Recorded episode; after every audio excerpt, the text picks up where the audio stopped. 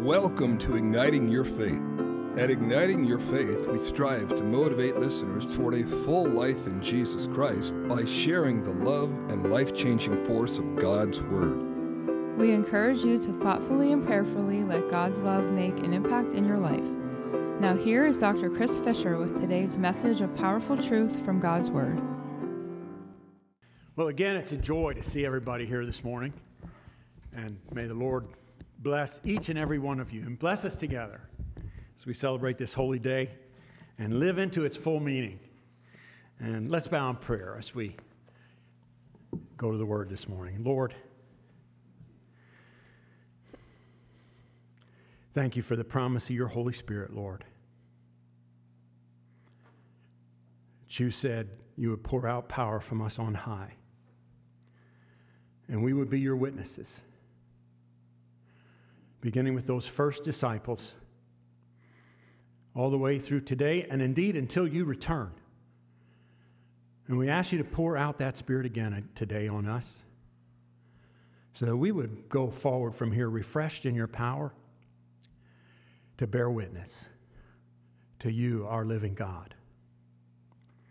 We thank you that you have conquered death, and that's enough.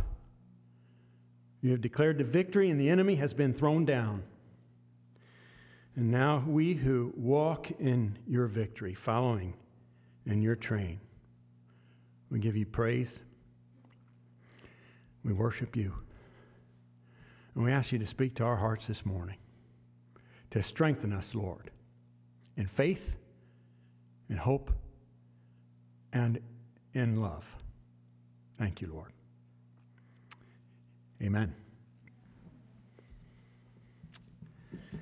Well, today we're going to do a little bit of reflecting on the resurrection. That seems appropriate, right? But also on the reason Jesus endured the suffering of the cross. Consider for a moment who Jesus is and what he said about himself. He said, While I am in the world, I am the light of the world.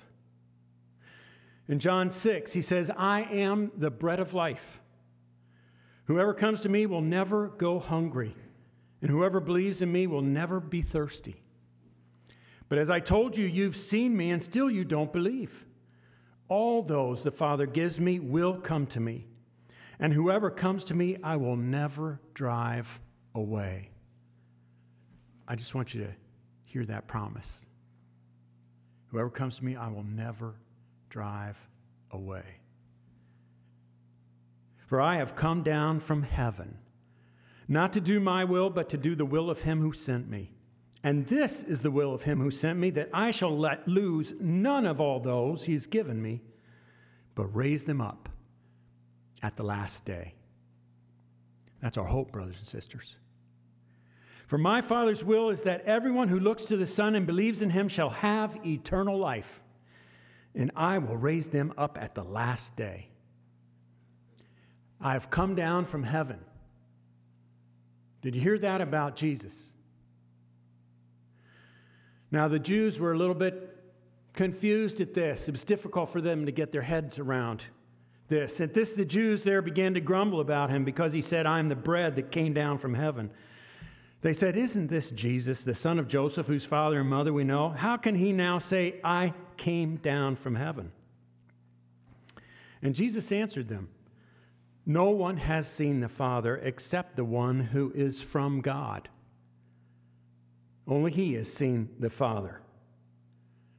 Now, Jesus liked to speak of himself sometimes in the third person. So he's talking about himself. Very truly, I tell you, the one who believes has eternal life. I am the bread of life. Your ancestors ate the manna in the wilderness, yet they died. But here's the bread that comes down from heaven, which anyone may eat and not die.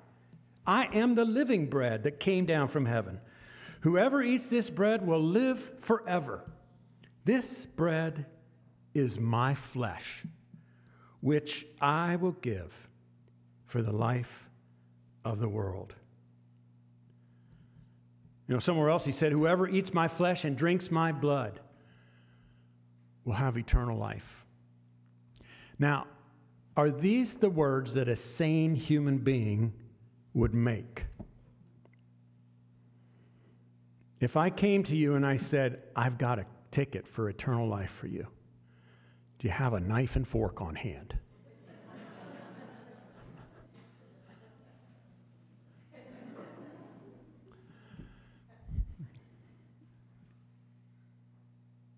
But Jesus said this. John 6 44, no one can come to me unless the Father who sent me draws them, and I will raise them up at the last day. John 8, your father Abraham rejoiced at the thought of seeing my day. He saw it and was glad. I wonder if that's what he saw on top of Mount Moriah when he went to sacrifice his son. And God stayed his hand and said, Don't do it. Now I know that you're willing and you love me more than anything because you wouldn't withhold your only son.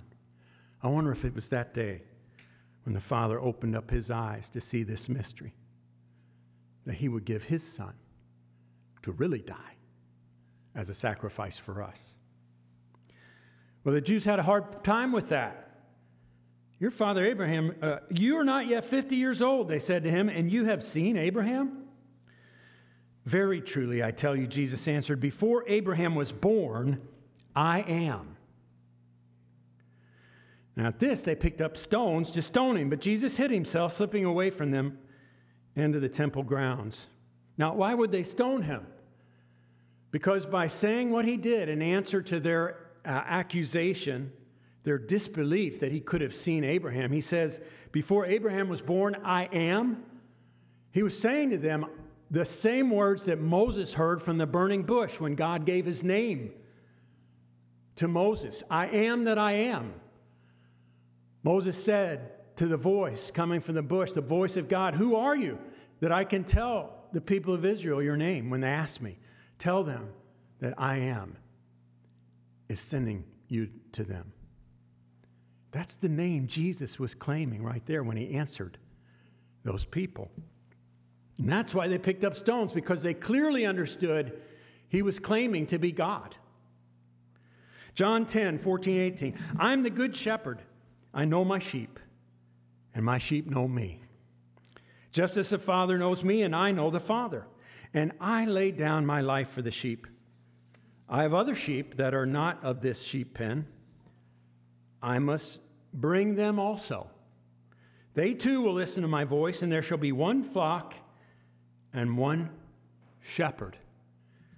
Now, it seems likely that he's talking about all the Gentiles there. He's, he's speaking to the, the Jewish people in this conversation, but he's talking in that reference to other sheep who belong to his one sheep pen, to the rest of the nations, the peoples of the earth, many of whom will respond to him. The reason my Father loves me is that I lay down my life, only to take it up again. No one takes it from me, but I lay it down of my own accord. I have authority to lay it down and authority to take it up again. This command I receive from my Father. Now, does any of us have authority to lay down our life and take it up again? Can you go into the hospital confident as you're dying? Hey, don't worry. I'm dying here, but I have authority. I'll take charge. And after I'm dead, a couple days from now, I'll be back. Again, right? And yet, this is what Jesus boldly declared, explaining many times as he walked with his disciples over the course of those three years I have to go to Jerusalem and suffer and die at the hands of the elders and the chief priests but three days later, I'll rise from the dead. And at the time, they had no idea what he was talking about. They did not understand. They did not understand the scriptures of prophecy, Old Testament, pointing to that very thing. You hear all these common themes in here. Jesus is not from this world, he's from eternity, from heaven. He's not just human, he's also divine, the only begotten Son of God the Messiah, the Holy One of Israel. We call God our Father by adoption. He called God his Father natively. Just get your head around that for a minute. God of God, light of light, true God of true God, very God, begotten, not made, being of one substance with the Father. This is who Jesus is. I loved one of these, uh, the, the uh, phrases in, in one of the hymns we sang a few minutes ago. It talked about how Jesus is not just back there in ancient Palestine. He's in every time and place. He's alive. He's the living God, and we can walk with him and know him now. Now, I just want to encourage you with that. I remember when I first began to walk with Jesus uh, as a young adult in my, my 20s, and, and, you know, I'd come out of a place of real unbelief and not feeling or understanding the presence of God at all, not really even knowing who God was anymore, having all that childhood faith defaced by my years of rebellion and sin. And as I started to walk with God, I told myself, listen, it's by faith I'm doing this. I'm going to trust that He is with me. And I began to just say, Jesus, I may not feel you right now, but you have conquered death, and I know you're alive. And so I'm going to believe that you're with me, despite what my feelings may be. And in that state, I began to talk to him. Sometimes I, you know, he'd, he'd be sitting in the chair next to me. Now, actually, he was with me.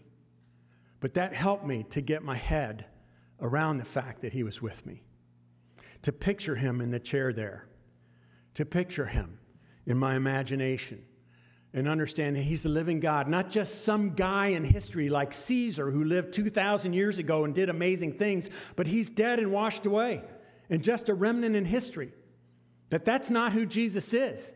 Jesus is the living God, and He came down to earth for us and for our salvation so we can walk with Him and know Him now. Now, some of you are like, man, I don't know. Can, can I get my head around that? Let me have some more amens. that's good. That's good. You know, when he was hung on the cross, he was not just dying as a righteous man, he was dying as Almighty God, with authority to lay down his life and authority to pick it up again afterwards. And it, it had to be so to redeem us. You know, people have died horrible deaths, sometimes at the hands of fellow human beings throughout history. The crucifixion and being crucified, one of those ways. The Romans became experts at that, and they killed a lot of people that way. It's not that Jesus was just human, that he was able to save us and pay for our sins. None of those other deaths, including the death from the beginning of Abel, who offered the right sacrifice to God and had faith in him, killed by his brother Cain. All the way through all history, no other human death suffices but the pure and spotless Lamb of God who came down from heaven for that purpose. Only God could pay for the sins of the world. Only God could take our place in death and have authority to take up his life again. Now, I want to encourage you with that because that means no matter what state of death you think you're in, what weight of sin sits on your shoulders and eats up your heart and hardens your mind, that Jesus has paid for all of it. Amen. And he is able to redeem you out of all of it, to heal you, to give you a heart of flesh, to replace your mind with peace, to take away the torment inside and give you the peace that he knows because he's the author of it. Amen. That is right. Consider why he went to the cross. John records his words in John 12. Jesus replied, The hour has come for the Son of Man to be glorified. Very truly, I tell you, unless a kernel of wheat falls to the ground and dies, it remains only a single seed. But if it dies, it produces many seeds. Now he's thinking himself, as a kernel there. He's about to go in the ground. But out of the fruit of that plant will come many, many, many, many, many billions of seeds. Anyone who loves their life will lose it, while anyone who hates their life in this world will keep it for eternal life. Do you love the world? That's what he's talking about here. Do you love the ways of the world? John the Apostle says it somewhere else in one of his letters not the love of uh, the lust of the flesh and the lust of the eyes and the pride of life, they are not from God. They are of this world, and whoever loves this world does not have the love of the Father in them. Has it died in you yet? So that you don't love the world in you anymore, but you love God instead. And true life and peace and joy and love and the giving of self to others, the giving away of this self that brings back the blessings on this self a hundredfold. Again, the kernel of wheat that falls in the ground and dies. Does your life look like that? Have you died to yourself so out of your life comes the multitude of blessings to other people? Unless a grain of wheat falls in the earth and dies, it remains alone. Whoever serves me must follow me, and where I am, my servant also will be. My Father will honor the one who serves me. And now my soul is troubled. And what shall I say, Father? Save me from this hour? No. It was for this very reason I came to this hour. Father, glorify your name. And that's when he heard that voice. And they all heard it. It came like thunder from heaven. I have glorified it and will glorify it again. The crowd was there, heard it, said it, thought it had thundered. Others said an angel had spoken to him, but Jesus said, This voice was for your benefit, not mine. Now's the time for judgment on this world. Now the prince of this world will be driven out. And I, when I am lifted up from the earth, will draw all people to myself. Now, there's a scene at the end of the movie, The Passion of the Christ, that kind of captures this. If you haven't seen that movie, I encourage you to see it. Persevere through the, the, the brutal depiction of the, of the crucifixion. At the end of the movie, spoiler alert, but it's in the Bible, so it's not really a spoiler alert. There's a scene where the devil is in a pit at the end of the movie after the crucifixion is finished and Jesus has died. And it shows the devil has been thrown down from his uh, wandering the earth in freedom to just do whatever he wants. And now he's been thrown into a waterless bottom pit, like a, the, the crater of a volcano. And he's in there raging at the heavens because his power has been stripped from him. Hallelujah. That is what Jesus has done. By dying on the cross, he has put an end the, to the enemy's permanent power over us to destroy us, so that those who come to Jesus find redemption from the curse and release from the thumb of the devil on their lives to ruin them, no matter what their sins, because Jesus paid for them. So, are you living under a curse? Like the curse of the law, the curse of the sin, the curse of being a victim, the curse of victimizing somebody else? Come to Jesus with it and let him wash you clean. Jesus said about the devil, He has no place in me, no power over me. There's nothing in me that belongs to Him. When you come to Christ and give yourself to Him, including all the stuff of your life, the devil has to let you go. You're washed in the blood. He can't even see you anymore. Not the way he used to. You're over there. I've read it so often. You know, there are people who dabble in witchcraft and in the occult, and they play with demons to get power. And I've read so often the accounts of them, some of whom have come to Christ, and they say, you know, we were trying to curse such and so Christian. And we could curse other people and watch their lives get messed up because we were involved with evil spirits. But we tried it with Christians, and it was like it was, uh, they had Teflon around them. It just bounced off. And we couldn't figure out why. And then, oh, somebody tells, oh, yeah, they belong to Jesus. You can't touch them the way you can touch other people. And, and that's not an accident. It's because Jesus came to set us free from that kind of evil and deliver us. Now, if we've been playing around with the enemy and we've made room in our spiritual armor for that kind of attack, then we need to undo that. We need to renounce where we've done that so our armor gets whole again. And we're not subject to those attacks anymore. Hebrews 12, 2. Therefore, since we're surrounded by such a great cloud of witnesses, let's throw off everything that hinders and the sin that so easily entangles. And let's run with perseverance the race marked out for us fixing our eyes on Jesus, the pioneer and perfecter of the faith.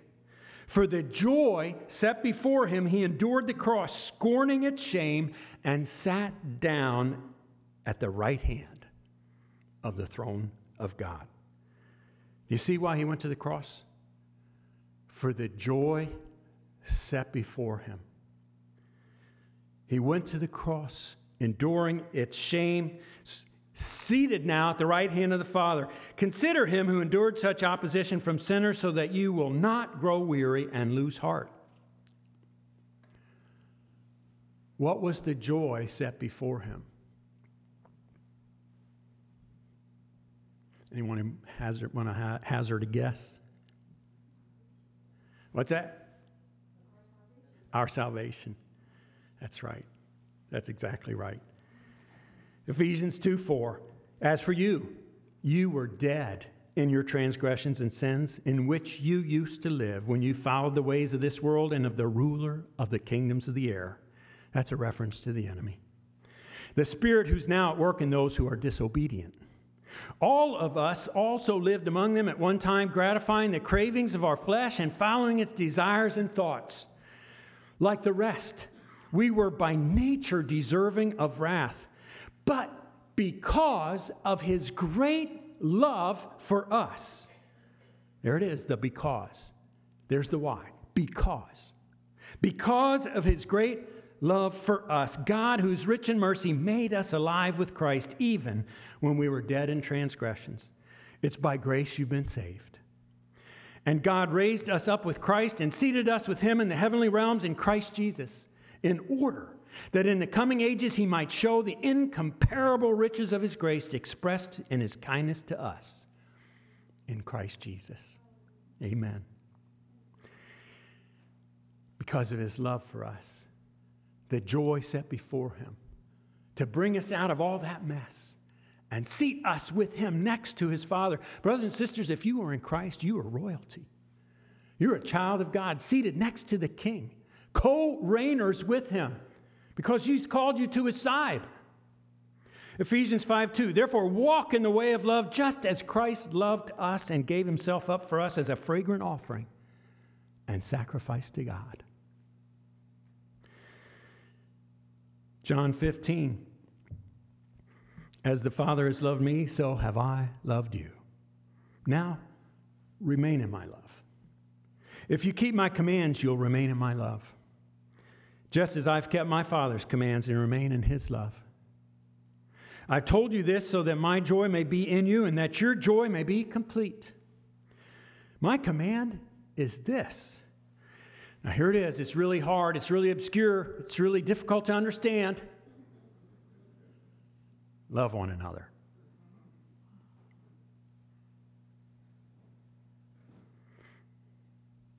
Love one another. Love each other as I have loved you. Greater love has no one than this to lay down one's life for one's friends. You are my friends if you do what I command. I no longer call you servants because a servant does not know his master's business. Instead, I have called you friends. For everything I learned from my Father, I've made known to you. When you walk with Jesus, you find out what's going on with God. You find out his plans, his purposes. You're brought into his inner counsels. You begin to understand what's going on in the world. You begin to understand what's going on in your past. You begin to understand what's going to go on in your future, and it's going to be good. Yeah. And so, why did he do it? See, it's because he loves us madly, profligately, extravagantly, immeasurably, that he laid down his life and took it up again for the joy set before him that he might be the firstborn among many in the new Jerusalem, in the kingdom of God, that he might be bring many sons and daughters to glory. In other words, for the joy of having a huge family. Lots and lots of brothers and sisters to share his glory and his joy and his love in for eternity. That's you and me. If you'll accept it and walk in it and know him and let Him know you and obey Him. By obedient faith, we come into the riches of the kingdom. If you put your faith in Jesus, that's you and me. And if you've not done so yet, this is a good day to commit yourself to Christ, to put your faith in Him, to give yourself to obey Him, to confess your sins and repent, to say, Lord, I have been living not nice, not good, just for myself, loving the world. And it's just stuck here that I am. I want to know you and get out of it. Forgive me. I repent. Come in and save me. And if you ask him that with a sincere heart, he will absolutely respond to you. He promises in the scripture Behold, I stand at the door and knock. If anyone opens the door, answers the door, and opens it, I'll come in and fellowship with them, eat with them, and they with me. It's a, a, a vision of fellowship, of close walking with God, the God who is here with us today. We heard at the end of Matthew 28 Behold, I am with you to the ends of the age. I will never leave you, never forsake you. I am with you. By obedient faith in Him, we overcome the world. He didn't just do all this work of salvation to love on us, but so that we would become people of love like Him and live compassionate and in loving kindness towards each other. What will you do with that? Now, I, I just want to wrap this up as we move to Holy Communion this morning.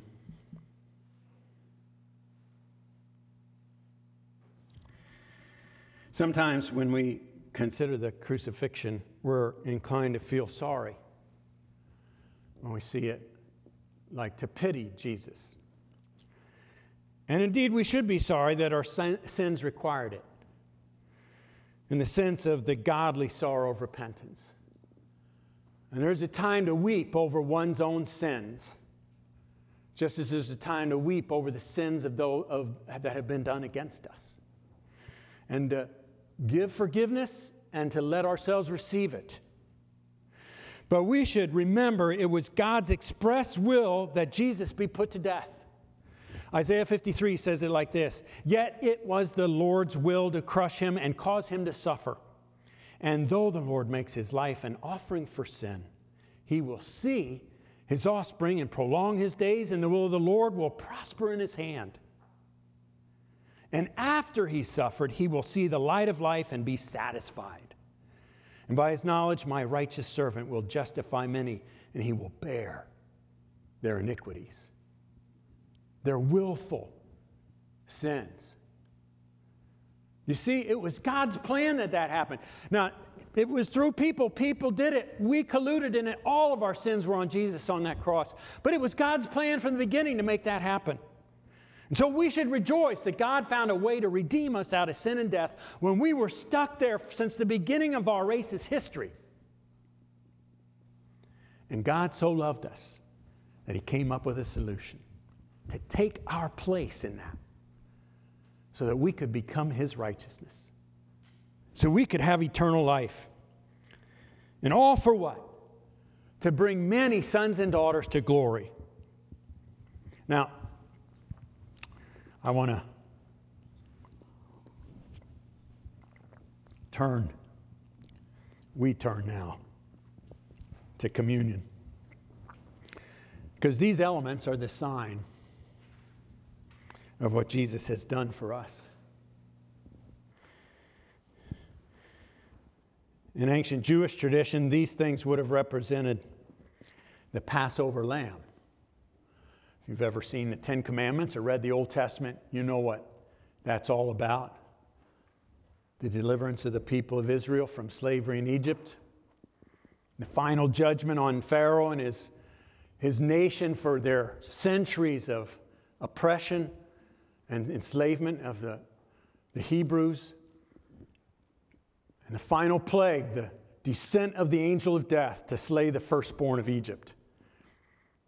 And God instructed the people through Moses take a lamb and slaughter it.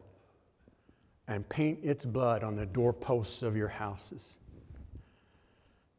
And when the angel of death passes over Egypt tonight, I will pass over your homes when I see the blood, and you'll be left untouched in that great judgment for wickedness on this nation. And then they'll know that I make a distinction between Egypt and Israel.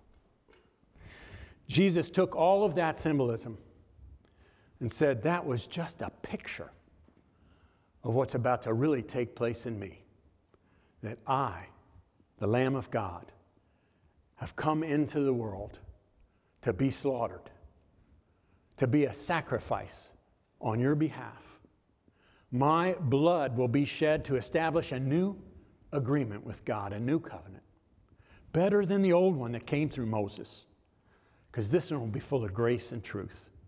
And the washing away of sins, all the things that the old covenant could never accomplish to make us good, it'll be accomplished in me. And so take this bread tonight, he said to them before he was crucified, and see in it that it's my body, which is broken for you. And that cup, drink it it's the new covenant in my blood, shed for you and for many, for us, brothers and sisters, for the forgiveness of our sins. Do this in remembrance of me. So today, folks, here on this special Easter day when we're gathered together, or we're worshiping at home, loving our Lord and wanting more of Him. Let's take these elements and remember our Lord's death on our behalf and celebrate it and thank God for it. That God Himself would take our burden and roll it off of us, just like the stone was rolled off the tomb so Jesus could come out, the conqueror of death.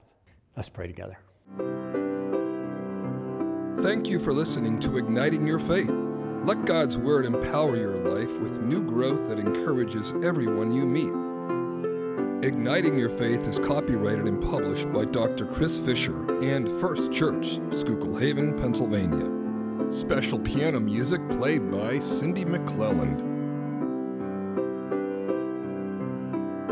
You can find more information about Dr. Chris Fisher, this podcast, and the church at our website, havenfirstumc.org. We hope you will join us again next week and let God ignite your faith.